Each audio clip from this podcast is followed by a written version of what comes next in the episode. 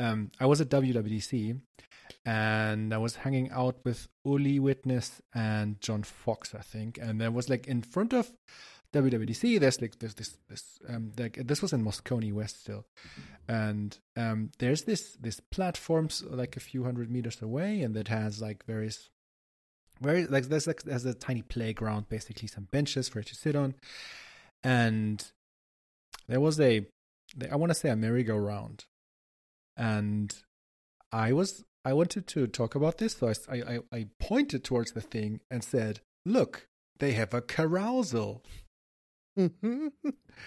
because I only ever have read that word.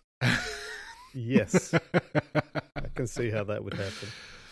So, um, so John, like, like he kind of like comes closer and is like, "Are you experiencing carousal?"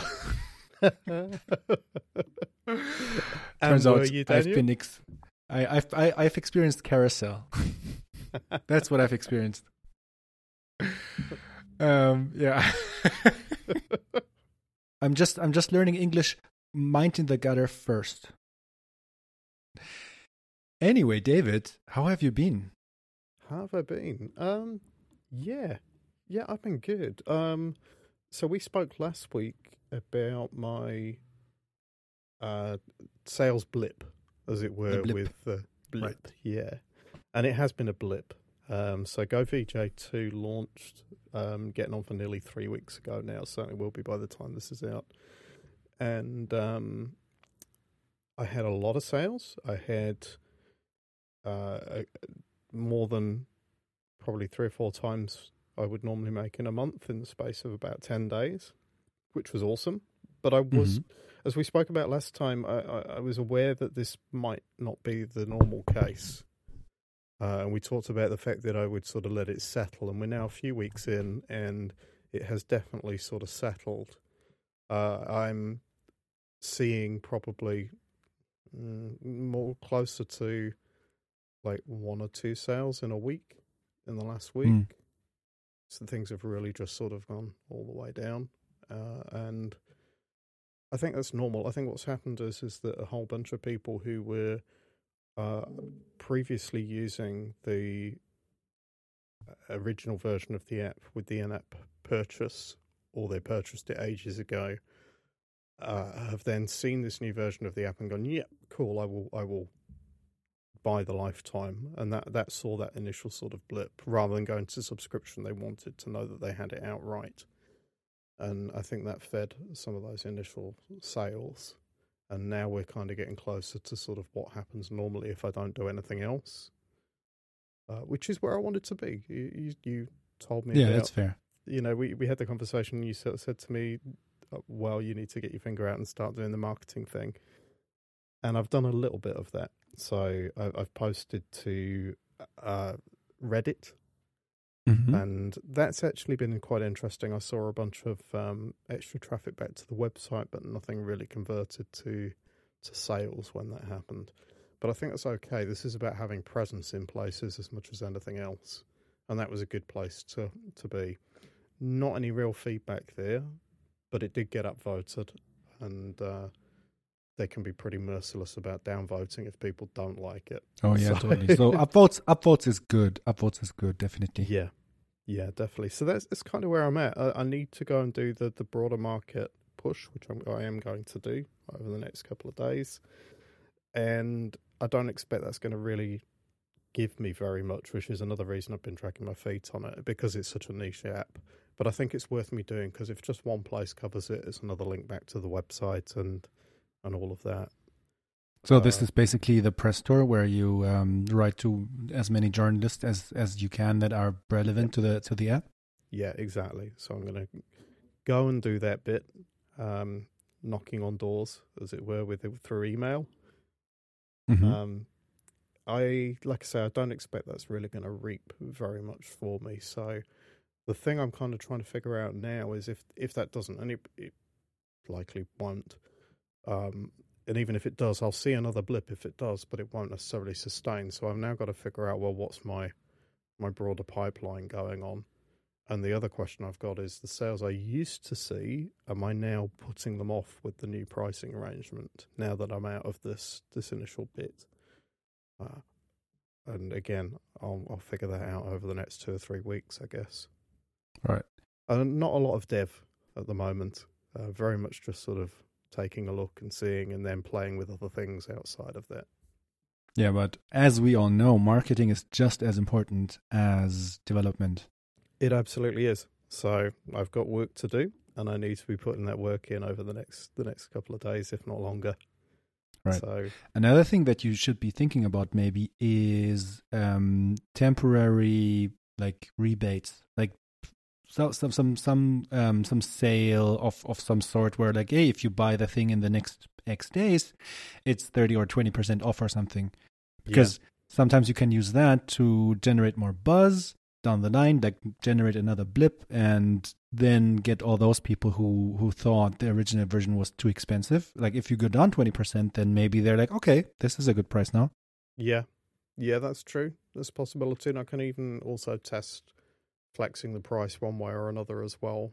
Um, but but if I do that, then that would be more of a silent test, and just leaving it Right. cheaper for for say a week to just see what happens, and then potentially even flexing the other way for some of the other bits and bobs as well. So.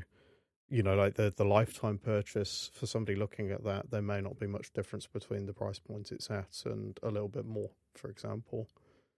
So Yeah, I The- get that. yeah, um, you know, the prices I landed on have been through looking at competitors that have got paid upfront apps and things like that, having a feel for well, what do I think is reasonable, and just giving it a start from there.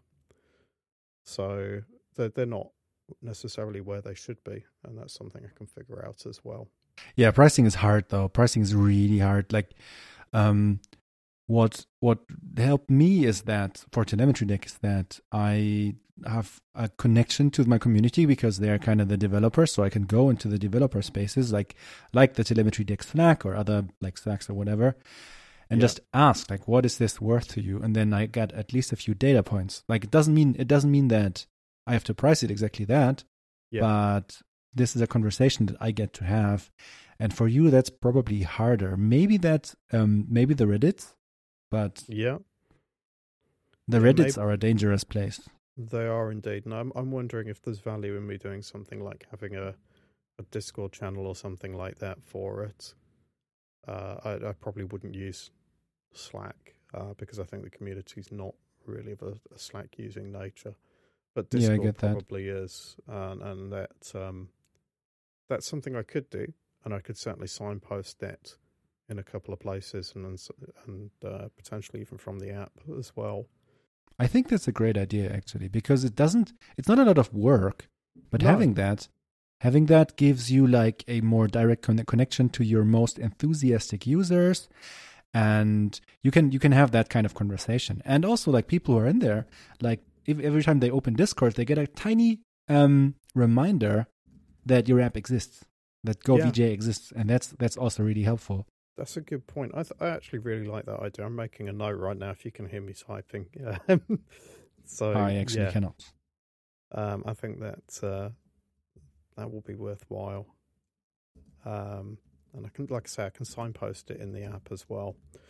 Uh, what I might find is some people come to that for support, but again, if they go that route, they're they're motivated. If you've got to join a Discord to come and speak to me, then that's potentially more motivation than just dropping an email. So, yeah, awesome, cool. I'm going to give that a go, and like I say, I am going to start approaching places as well with the uh, the cold calling marketing bit. Um, awesome. Good and good if I don't have an update for you on that the next time we speak, you get to. Uh, I don't know what you get to do, but there's, there's got to be. Some I'm gonna I'm gonna wag my finger at you. I'm gonna be like, uh uh uh. Okay, okay, yeah, the Daniel finger wag. I need to avoid that. Um, Yeah. The dreaded, the dreaded finger wag. Oh, but yeah, no, you're absolutely right though to to ask me about that and prod me about that because it's the first advice I give to anybody else as well, and I do think it's worth doing. So I, I don't have the excuse of uh, being in that baseline phase. You know, that time has passed in terms of waiting for the the blip to settle.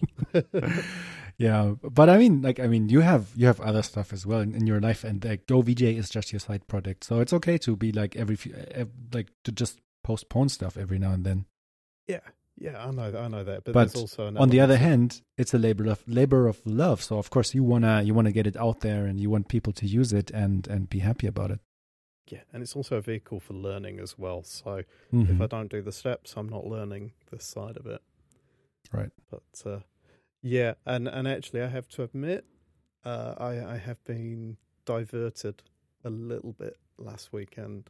Um, spent- Ooh, yeah. Has uh, it? uh, has it something to do with um with um a state of uh, fluids? Well, actually, not Ooh. fluids, not solids, not fluids, but somewhere in between. Yeah, you mean Somewhere like between, a yeah. gas or a sort of yeah, something like that. steam or something, some sort Yeah. of um, yeah, yeah. I, I have to admit, Daniel, I have a case of the vapors. so uh, my tiny prods and and and pushes have finally finally brought you towards towards the vapor side. Yeah, yeah. things. I have I've had an idea for something, and this is not. It could be a new app, but it's actually more a case of could I do this? Right. thing Just for the for new listeners, Vapor is a framework for writing server apps in Swift. So basically APIs and that kind of stuff. Brilliant. Yeah, well worth clarifying. So, yeah, I've had an idea for something. It could be the base of a new app later on or something like that, but really it's just a case of I was looking at this thing and going, hmm, could I make it work? And the query here is I want to I want something where I can say, turn email into uh, JSON or something else that gets posted to a backend endpoint and that endpoint then decides to go and store it in a database or do whatever.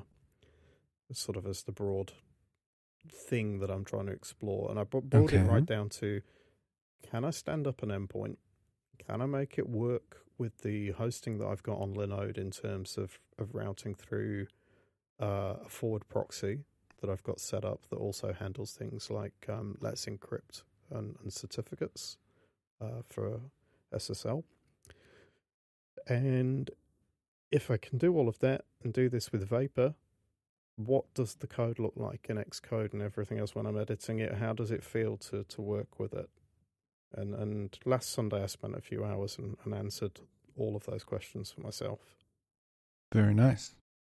So what would Yeah. the the use case for such a thing be? So I could host this on my servers and then or on your servers or whatever and then send an email to that thing and then mm-hmm. later see all the emails it's received as a list basically. Yeah, the broader use cases that I get fed up of using third parties for um, managing support requests and those sort of things for my for my apps. And I've been debating this over in the waiting for review Slack with a few people over the last few weeks. You know, periodically this idea seems to come back to a few of us, and and I thought, hmm, I wonder how easy it is to to capture email in the first place, and then get it to a place where you could then put it into a like a, a support inbox sort of service later on. And and how easy is that? I, I wouldn't even know where Mm. to start capturing email. There are services out there that do the email to uh, JSON post type thing. Oh, nice. Yeah, and I sort of looked at a couple of those and gone, well, okay, that's a starting point. That that does some of the legwork for me. And so then the question just becomes: if I can do that post from that service to my own endpoint, what does that look like, and can I start to grab that and put it in a database? Um, which kind of is, of course, by the time it's in a a post request, then uh, you know you've done the hard work at that point Yeah. in terms of manipulating the email and doing all, all you need to do there. So, long story short, I've played with a Hello World app from Vapor. You know, I've, I've initialized a new project. It's the the the typical Vapor example. Um, I've then created my own routes inside of that and done a couple of bits that then print back to the console what they've received when a post gets made, so I can start to look at, at the payloads and check stuff's coming through. Uh, and then I have done the work of standing that up on my hosting and linking it through a Docker configuration uh, to my uh, proxy and everything else, and opening up firewall ports and things like that, and doing everything else I needed to do to sort of make it work. Um, and yeah, it took a f- couple of goes of figuring a few things out, but I got there in the space of sort of an afternoon and an evening. Awesome. And yeah. um, do you have like a server background, or is it, or was your um, your experience as an iPhone or iOS developer was that sufficient to set that all up? Uh, I don't have a proper server background, but I have enough from the last six months of playing with Docker and setting up my hosting to then go and do this. So think of me as like somewhere between a, a beginner and an intermediate in terms of just playing with Docker and getting stuff talking to each other and, and working on my hosting. Uh, but zero experience really of, of setting up um, the software side of an endpoint of actually coding those things. All right. So so pretty low barrier to entry you'd say like for example for people if like someone is listening to this who wants to make like their own backend mm-hmm. to their own ios app that would be pretty feasible right i reckon yeah and i would start with just looking at the vapor documentation and following the examples there and i wouldn't worry about anything like docker like right. you could you can make it run inside of a a linode that's running running linux and just follow the the steps to install what you need for yeah, example. There's actually really good step by step like articles. So if you, you just get like a tiny virtual machine, yep. and then here's the things you need to do: do this, do this, do this, do this, do this, and that's pretty easy. Like same with I think I think I started with DigitalOcean, but it's basically the same thing. Yeah, and that that's how I'd start if I was you know if I wasn't already down the line mm-hmm. with, with playing with Docker and that sort of stuff. That's how I'd start, and I would just get something up and running that you can can play with. You know. Yeah, that's pretty quick.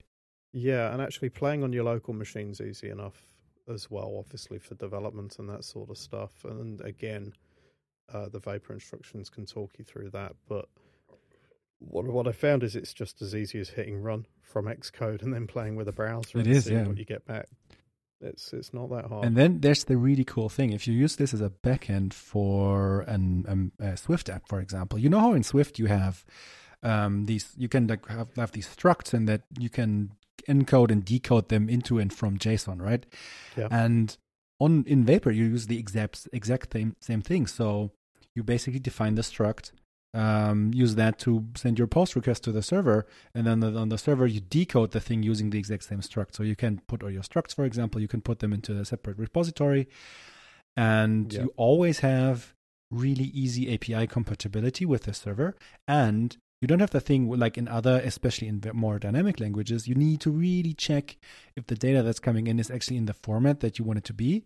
Whereas mm-hmm. in Swift, it's just like the the the server will exactly accept that struct. And if, if it's anything else, it will give you actually a very helpful error message that says like, "Hey, this key is missing," or like, "This is not something that I want to deal with," and that's yep. so amazing. That's really nice.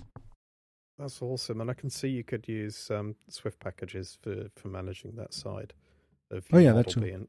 yeah, yes, you could do that to um, potentially just separating it out as local packages as being part of how you how you manage it. Yeah, but the awesome thing is, is that I'm in Xcode. I'm in my usual IDE.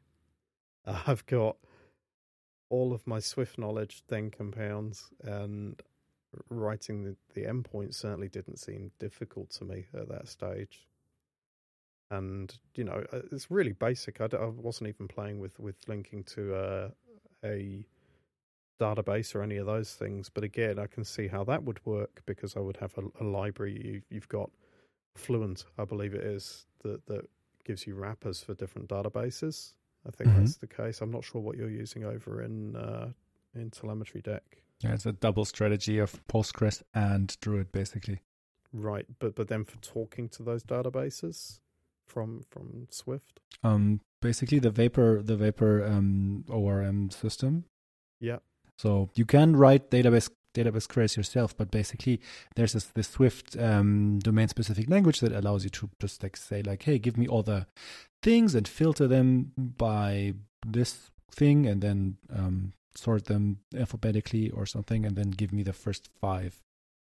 So that's really helpful because it's database agnostic. So you can start with SQLite, which is um, basically built in, and you don't need to host any any any database servers. But then later, you could upgrade to a quote unquote proper database. Right, and then you don't need to change your code along the way. Exactly.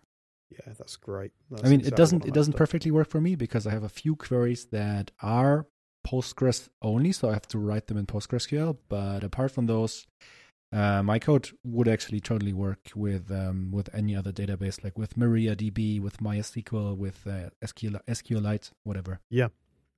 That's fantastic. And and I mean, I know other languages do that, other platforms do that, but it's still a first for me, you know, to sort of be be going into this kind of world, and all of those sort of things are really helpful. I think, like as a from an indie approach, if you're already writing lots of Swift code in your iOS apps, and then you need to work on a a back end for that, this makes a lot of sense. You know, I mean, okay, if you've got other skills already, if you're an expert in Ruby or something like that, you're going to want to use the thing you're expert in. But if you're like me and you've never really bothered with server side stuff, this sort of feels like like quite a win. Uh, like like I say, I, I, just I totally I totally get that. yeah, I just had and to- yeah, I can I can recommend it to all iOS developers or all Swift developers really yeah, who have who have like a need for a backend. Like the the road is like easier than any time before because you can use your our preferred language. Um, Vapor now supports async await, so Yep. uh, everything is very very clean and easy to to grasp and like easy to write, especially with that async await um, paradigm. And so yeah, like jump in, the water's fine. oh, that's quite funny actually. I think async await has been the, the um the building block that has probably supported this for me quite a bit. Oh yeah, Yeah, like before async aw- await vapor used uh, they used their own paradigm which is uh, swift nio which Yep. is i think somehow built by apple like it's an it's an open source library yes, for um for asynchronicity but it's way way clunkier and basically everything single function in your um in your vapor code would be like the dreaded pyramid of doom because it's callbacks within callbacks within callbacks and then the swift compiler stops understanding what type of thing this is because it's just like like uh angled brackets within angled brackets within angled brackets Oof. Um, and that's Yeah. the type of the thing that you're returning. And so as soon as the um, like the type inference leaves you uh, about four four or five layers deep, you're just very much out of luck. And Yeah.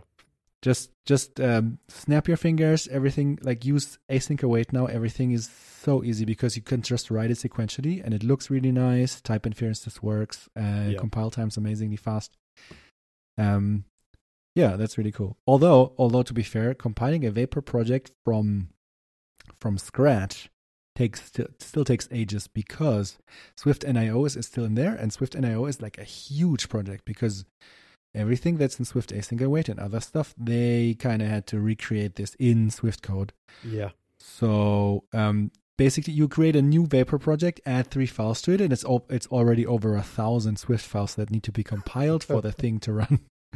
Yeah. So your your deployment and compile times will suffer a little bit, but that's that's one of the very few downs, downsides. That's kind of funny, actually. I, when I was compiling this on the server, and the console, you know, gives me every bit of both feedback as it's doing that as well.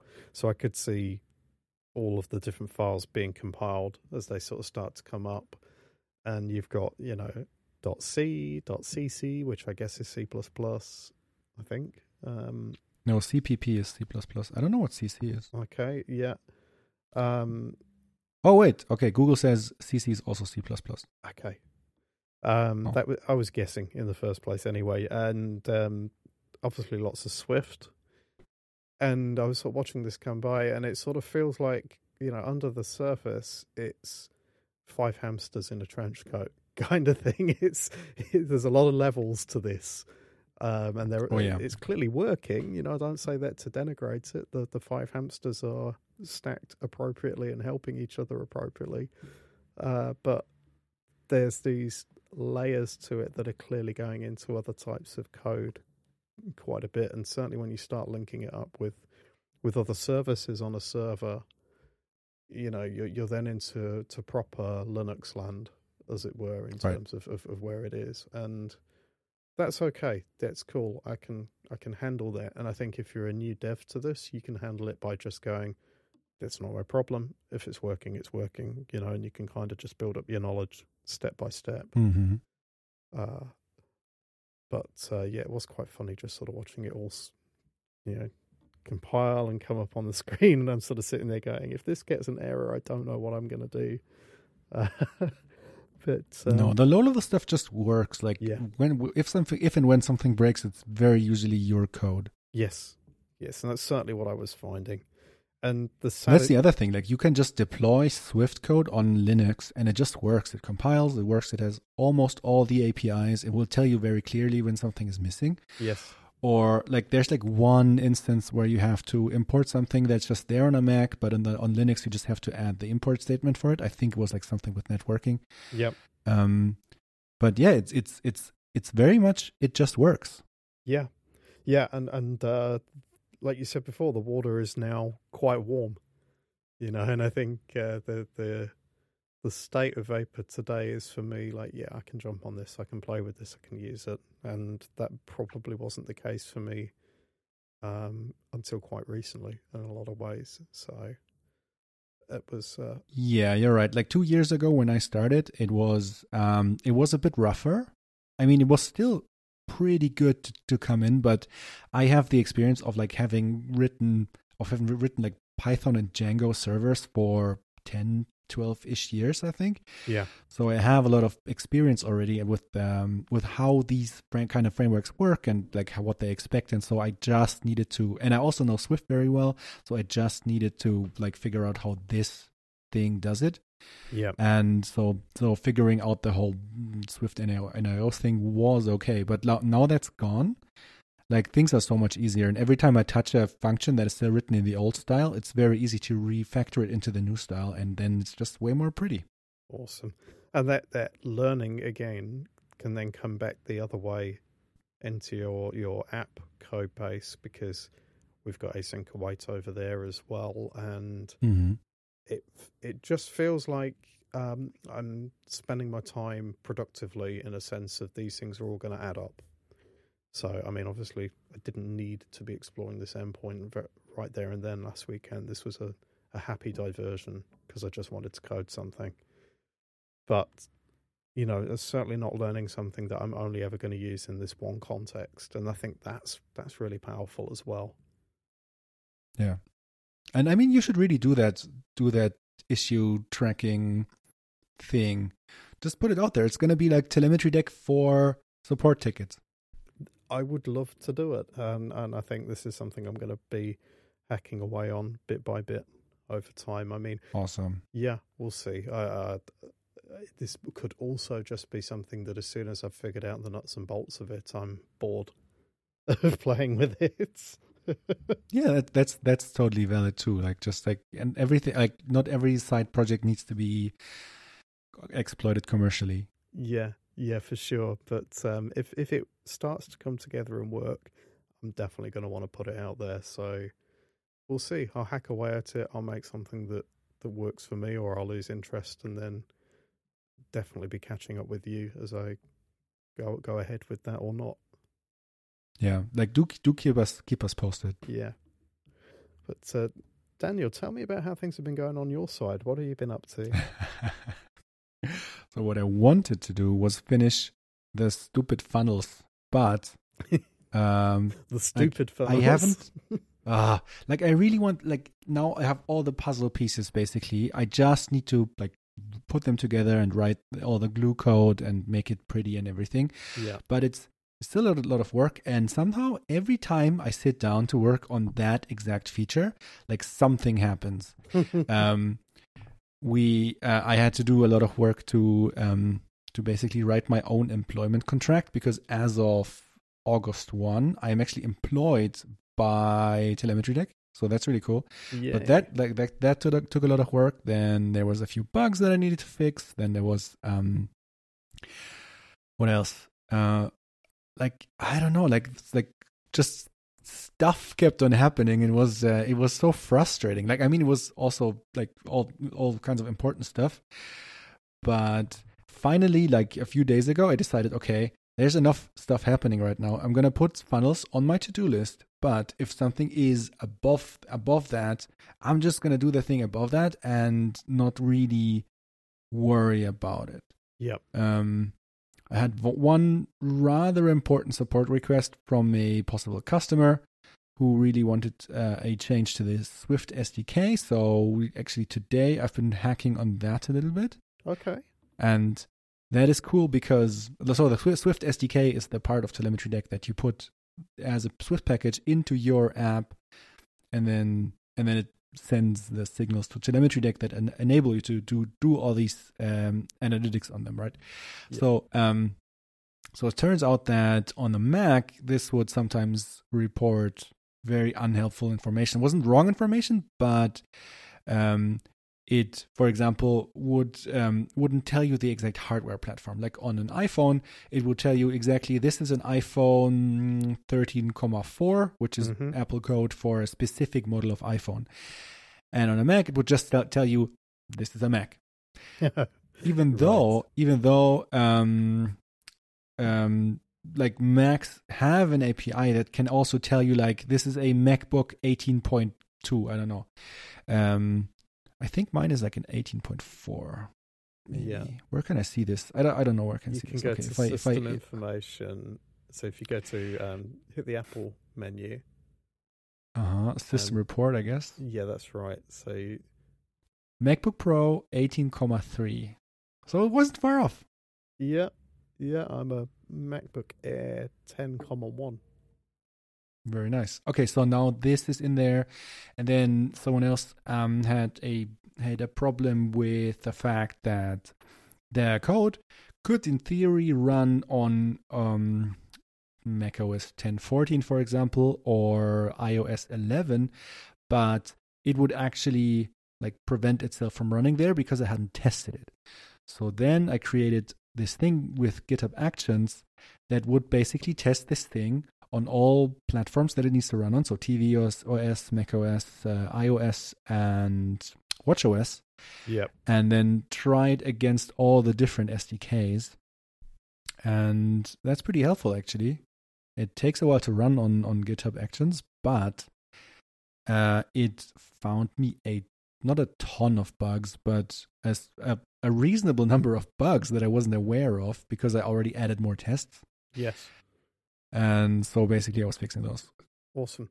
That's, that's exactly what you want. I mean, even if it takes a while to run, just getting that heads up before you've put something out, as long as it's sort of, you know, not like two or three days or something. If it's late, you know, if we're talking even even just an hour or two, I think is still reasonable if it's if it's giving you that broader coverage. Um, you can work that Yeah. into a release process at least. Um, Yeah, and then just now before we started talking, I actually was still on that, and um, so my tests showed that under Xcode Xcode 11 and Swift 5.2, uh, it doesn't compile, but I know that if I just like run the thing locally on on in Swift 5.2, it it works. Okay. Uh, so I seem to have a problem with my tests. So, um, and someone, um, someone in the in the telemetry deck um, Slack. Uh, hi, Darren Jones. If you if you listen to this, you are very cool. Mhm. Actually, tried it out just when we started talking and told me that yeah, this actually works. Okay. This actually works if um, if you if you actually run it on hardware. So I I kind of need to check if my tests are the problem. Ah, Maybe they're, maybe they're configured wrong. That's less So- useful at that point. That's a lot less useful. Yeah. Um, hopefully, you get that figured out because once you've got that that working, um, that coverage is so so powerful. Yeah. Uh, And I also need to start testing it on on beta versions of macOS and iOS as well because right now I'm just testing up to all the um, released versions. but at some point I also want to test on on the betas because I mean, like they're gonna be installed on a, lot of um on a lot of people's phones soon, so I should get, I should get ready. Yeah, yeah, and it gives you a But- heads up. I mean, I have Xcode beta here, so I can test it locally, and that actually works. I've I've tested that. yeah, But for example, um, I am very afraid of installing the macOS beta because of this very podcast. Because someone told me that if you install um, a macOS beta, then Audio Hijack will refuse to even launch because I assume that they have gotten so many support requests that stuff didn't work on the last update or the last beta cycle that they're that they're just fed up and be like, hey, no, like we're not even launching because otherwise you're just gonna send us email about unreleased software, Oh wow, which is which is delightfully spiteful. It is, it is, and I think I can't say I blame them. To be honest, if I think about this, the there's a couple of extra install steps you now have to do to install Audio Hijack. Right. And just for listeners' sake, this the Audio Hijack is the software we use to intercept our microphones and any other audio feeds and get a clean recording uh, for, while while we do this podcast. So it puts a, an element of itself, a, a, a extension or something like that, in the appropriate place in the operating system, so that that can happen. Is is my understanding of it. it, it you're then it- it's then got a hook into the audio subsystem itself of macOS. And The it's way an ACE. What does ACE stand for? I am unsure, uh, but my, my understanding of the change is that this used to be a lot easier. Mac OS has become more aggressive on its security in that sense, and there's now a whole bunch of extra steps that you have to go through, including rebooting your Mac uh, and into a certain state to then get Audio Hijack properly installed these days.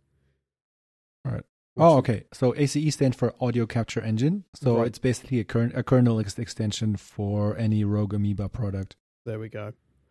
And yeah, the steps you have to run through these days are a lot more than they were, say, when I first started using this product, which was over five years ago now.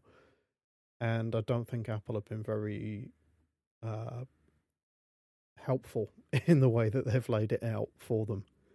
You know, I mean, the, the ideal Yeah, that's- solution for, for somebody in this space is to have a, a product that you can just hit install and it just goes, and there's now all these extra steps. Uh, Yeah, I mean, I get that Apple want to make macOS as secure as possible, and that's actually a very, very good thing. But on the other hand, I feel like there's they should be providing safe and secure extension points. And if something wants to record audio, um, that shouldn't have to require a kernel extension. I think. No, no, it should be an extension to AV Foundation, um, and and some hooks into the the system or something like that. Right. Which I really wish existed because if it Right. did and it was on iOS as well, uh, it would really open out the iPad for this sort of Right.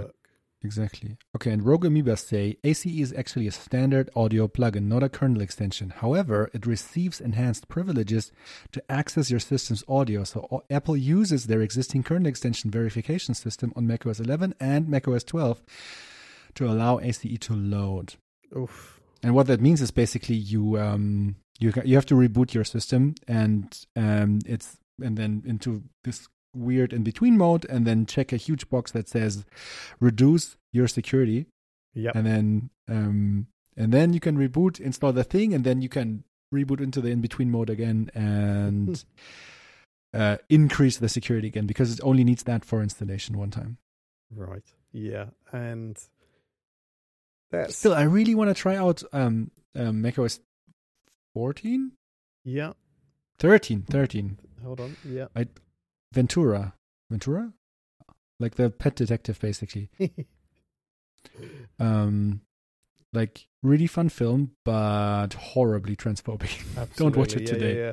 But do you realize we, Um, we were talking about Ace extensions as well? So there's a pun. There's a pun in there. Oh, there is a pun in there, definitely. So you want to find out if Ace runs on Ventura? um, yeah. Um, I, I, I don't know. I, I kind of want to try it out, even though I'm not very much into the um, the new um like window management paradigm. Like that, like that's just Stage not attractive to me at all. Yep. You know, right? Exactly. Um, because I'm just a huge fan of expose and it works perfectly for me. Like i have a trackpad so i can do all the nice gestures. Yep. and then expose plus plus uh, multiple desktops that's just perfect for me. But i want to see like what else is new. Like i want to see the the family sharing iphotos um and i don't know i just want to try out beta.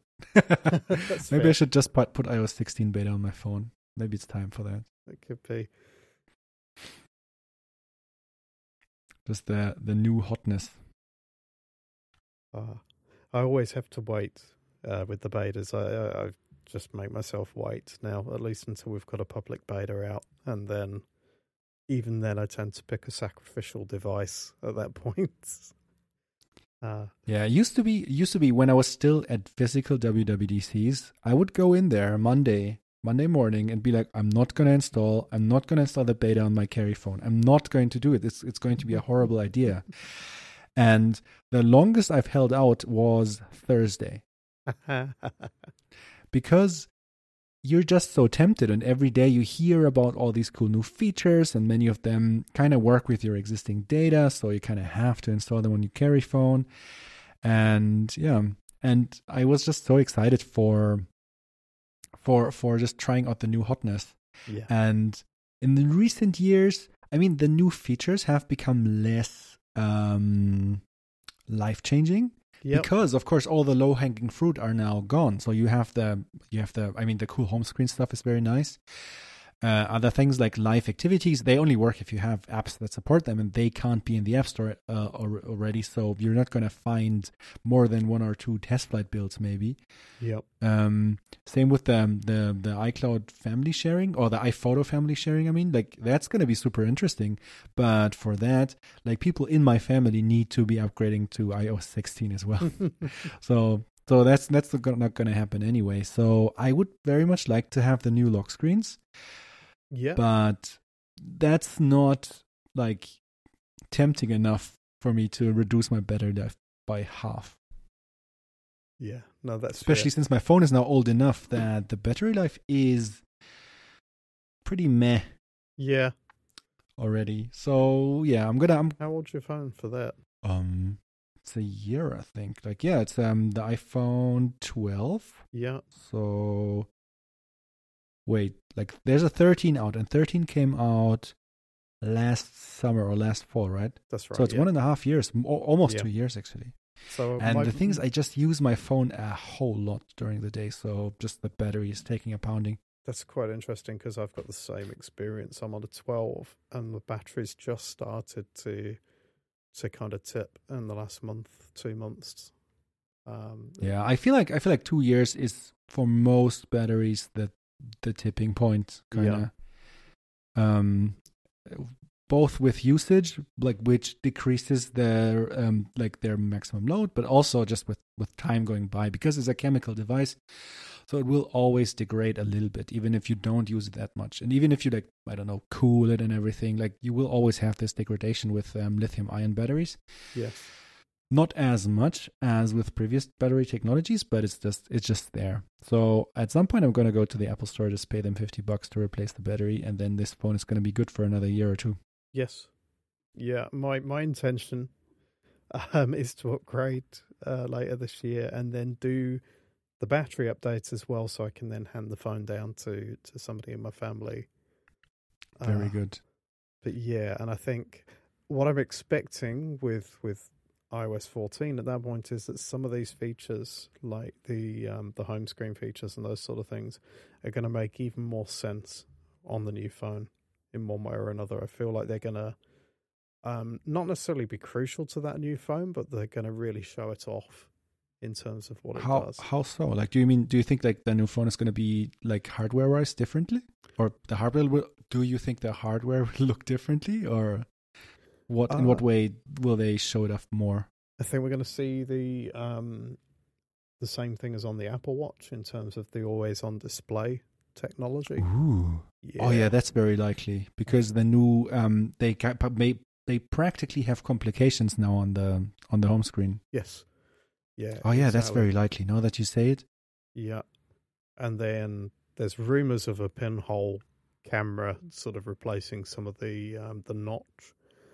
I'm not sure that's necessarily going to happen, but if I've does, heard those, but I think those are like next year basically. Yeah, yeah. Um, but again, I could see some of this this coming together with that a little bit. Um, And like- there's also these rumors of a periscope camera, which they, Mm. if if if Apple Apple actually brings out a periscope camera, that's gonna make me buy a new phone, definitely. But I also think that's at least a year away from what I hear. yeah, yeah, and and that that would deliver. Um, that would get rid of the camera bump. Is that right? Uh, basically, yeah, and it will also give you like 100x zoom. yeah, that'd be an instant upgrade for me. Yeah, definitely. So yeah, I'm I'm pretty excited for that. I think that would increase the camera quality very drastically. But Yes. of course, they have to find the space inside the device for that, and probably like figure out how it works with lenses and mirrors and stuff like that. Yeah, But man, that's gonna be cool. yeah. No, I look forward to to anything that that does that sort of an update. Uh, but yeah, potentially a new phone for me later in the year, and um, I think I'm going to hold off on installing the beta, um, and possibly even at all on my phone. I think it'll be my iPad that gets the the uh, iPad OS beta. Yeah, maybe. thing. Yeah, I, I'm just not using my iPad at all, except for recipes while cooking these days. Oh, and sometimes I watch um I watch Formula One on it, on it when I'm on the couch. but um, that sounds like an ideal sacrificial device, as it were. Yeah, you're right. But then again, like, why would I even upgrade the thing if it does the the two things that I need it for? Like, it does it that does them perfectly, you know. Yeah, yeah, true, true. But Um, oh well, I I will I will report back. Maybe like maybe at one point I will just um break down and I want something new. But I have like so much so much new things in my life these days. Um, Yeah. Just with the company founding and everything, like that, my appetite for newness is pretty sated. So that's also probably why I'm not like jumping onto these betas. oh, I don't know. The way you're talking, I, I could see the next time we speak. I think you may well have. Uh... I'm gonna I'm gonna report back. anyway, on that note, Daniel, I need to uh, to get on with the rest of my day, Yes. and uh, we should finish the show. So, before we go, where can people find you, Daniel? I think if you have something to say to me or you want to hear more from me, you should go to Twitter and follow me at Break the System. And you should also definitely check out uh, telemetrydeck.com, my analytics for apps. What about you? Where can people find you? You can find me over on Twitter at David Gary Wood, or one word. Um, and the same over in the Mastodon Fediverse, uh, David Gary Wood at social.davidgarywood.com. That's how you know it's me. And if you want to check out GoVJ, that is govjapp.com. Awesome. All right. Uh, David, it was amazing talking to you. And I'm very much looking forward to hearing from you again in two weeks.